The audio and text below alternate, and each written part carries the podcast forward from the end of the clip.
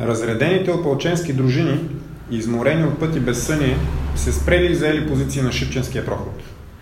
Тук трябвало да спрат турската войска, за да не се съедини с обсъдената турска войска в Плевен. Тък му били заели място по прохода и пристигнала турска войска от 45 000 войници. Турците нападали. Срещу един опълченец идвали 10 турци. Боевете били люти и страшни, но опълченците не отстъпвали. Те знаели, че щом отстъпят ще бъде разбита руската войска, опожарена България и няма да има свобода за българския народ. Те виждали как димят селата в Южна България и решили да измрат всички, но да не отстъпват. Редовете им редеели, но те не се плашили. Патроните им свършили, но те хвърляли камъни и труповете на убитите си другари. Така запазвали окопите. Многобройният неприятел обаче успял да ги заобиколи. Малко оставало да бъдат пленени и избити до крак, но никой не мислил да бяга. В тази критична минута се понесъл радостният вик. Помощ пристига. Пристигнал един руски полк, с помощта на който опълченците отбили турците и запазили прохода. Сраженията се водили от 9 до 11 август 1877 година. На връх Шипка, където са станали най-големите боеве, днес се издига величествен паметник. Това, което ви прочетох е от моят учебник по родино знание, а вие сте с моя подкаст с, учеб... с уроците по родино знание, които правя тук, в които разказвам българската история такава, каквато съм учил аз, а не такава, каквато сега я преподават суросоидите от Министерството на образованието и науката. Тази година се навършват 144 години от епичната битка, в която се роди българската държава. Между 9 и 11 август 1877 година на връх Шипка на билото на Стара планина българските опълченци руските войници със своята кръв полагат основите на Третата българска държава. Шипка беше нашата Голгота. И сега ще ви обясня защо.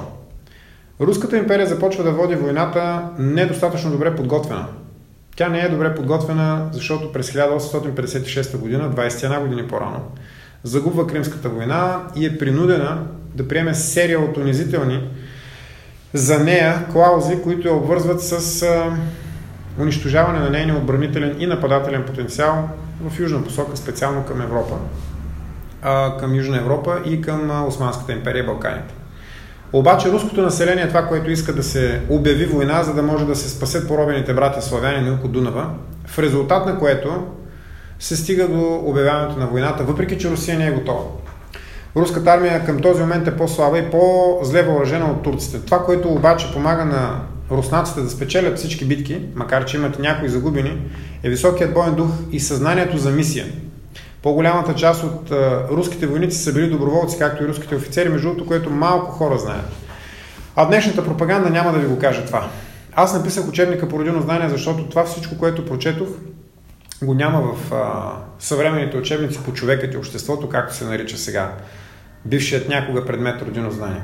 Всичко това, което ви прочетох в учебника по човекът и обществото за децата от 3 и 4 клас е описано с точно едно изречение. Когато руските войски преминават Балкана, те не са достатъчно добре подготвени за напредък и за пробив в турските а, отбранителни линии, но въпреки всичко генерал Гурко решава да рискува и тръгва към Стара Загора, където обаче е пресрещнат от силната армия на, Осман, на Сюлеман Паша и разбит. Той е принуден тогава да тръгне в а, обратна посока и стига до Шипка, където се укрепява. И на това място а, неговите войници всъщност са готови да дадат последен отпор. Макар, че турците успяват да излъжат и да, да измамят, да заблудят руските войски, те оставят усещането в руската войска, че основният удар ще бъде по линията на прохода Хаимблас, днешния проход на републиката. Там се укрепяват основните руски войски, а на спомагателното направление към Шипка, който е много по-неудобен проход, са оставени като прикритие българските опълченци и части от Орловския и Брянския полк от руската армия. Обаче за голяма изненада се оказва, че точно там започва основното нападение. Руснаците няма достатъчно сили, които към момента на турската атака да бъдат изпратени а, в помощ и подкрепа на българите и на руснаците. Точно тези три дни, 9, 10 и 11 август са най-критични. Защото наистина съотношението тогава е 10 към 1 в полза на турците. Пък да не говорим за това колко ги превъзхождат и по отношение на въоръжението. Някои от руските топове буквално се пръсват, защото в точно тези дни има голяма жега. И това, между другото, е било едно от най-тежките и жешки лета до онова време, в резултат на което, макар и на високо в планината, недостигът на вода води до там, че цевите на уредията се пръскат, цевите на пушките се пръскат. Има случай на а, дори самовзривяващи се боеприпаси. Това е така, защото руската армия е въоръжена с старо и негодно въоръжение, докато турската е много по-модерно а, въоръжена. Въпреки всичко обаче, в крайна сметка, българските и руските войски успяват да победят. Успяват да победят, защото наистина това, което ви прочетах в самото начало, било така. Те са знаели, че ако Сюлейман Паша мине прохода, той ще се съедини с армията на Осман Паша.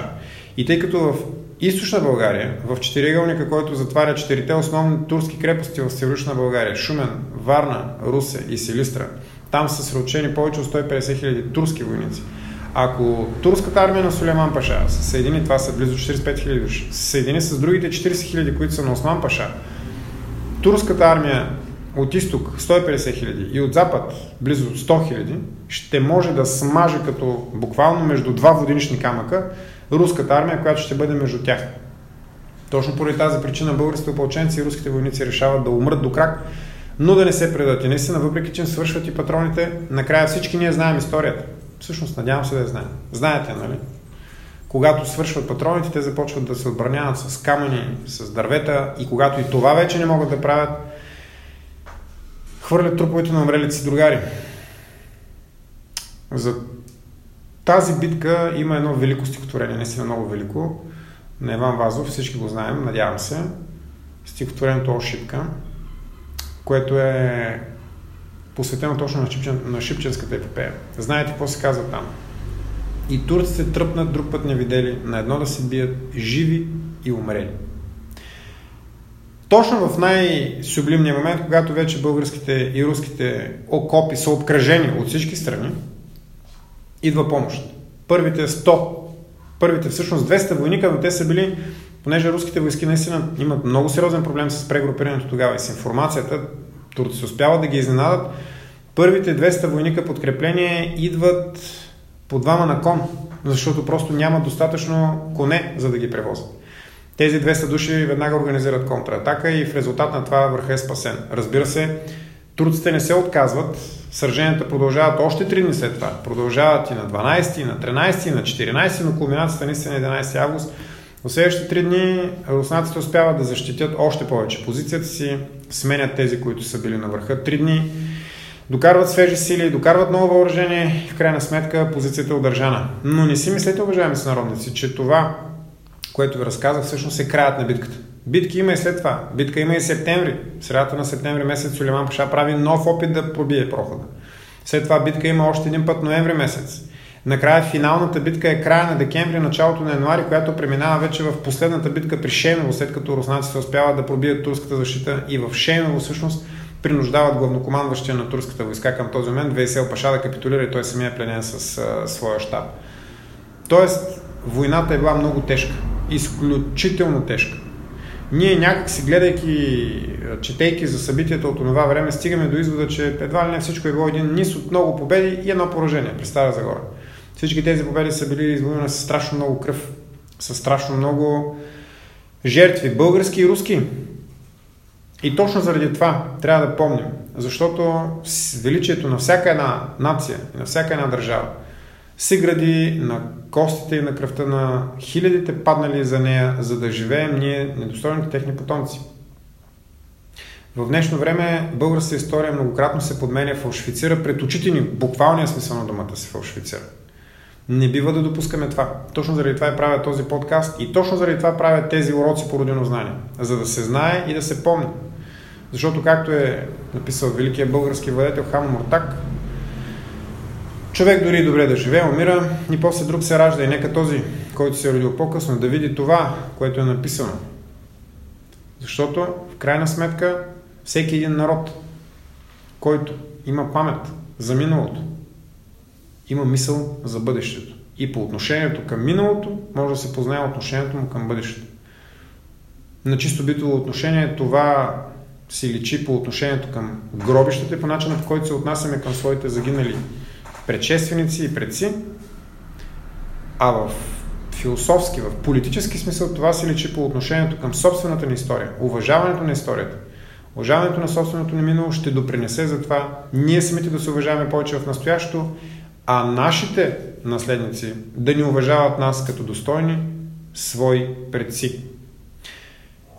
Ако ви е харесал този подкаст, ако ви е харесал и това, което чухте като урок по знание, споделете го. Защото това, което казвам аз, е важно да се чуе и е важно да се сподели отколкото се може повече хора.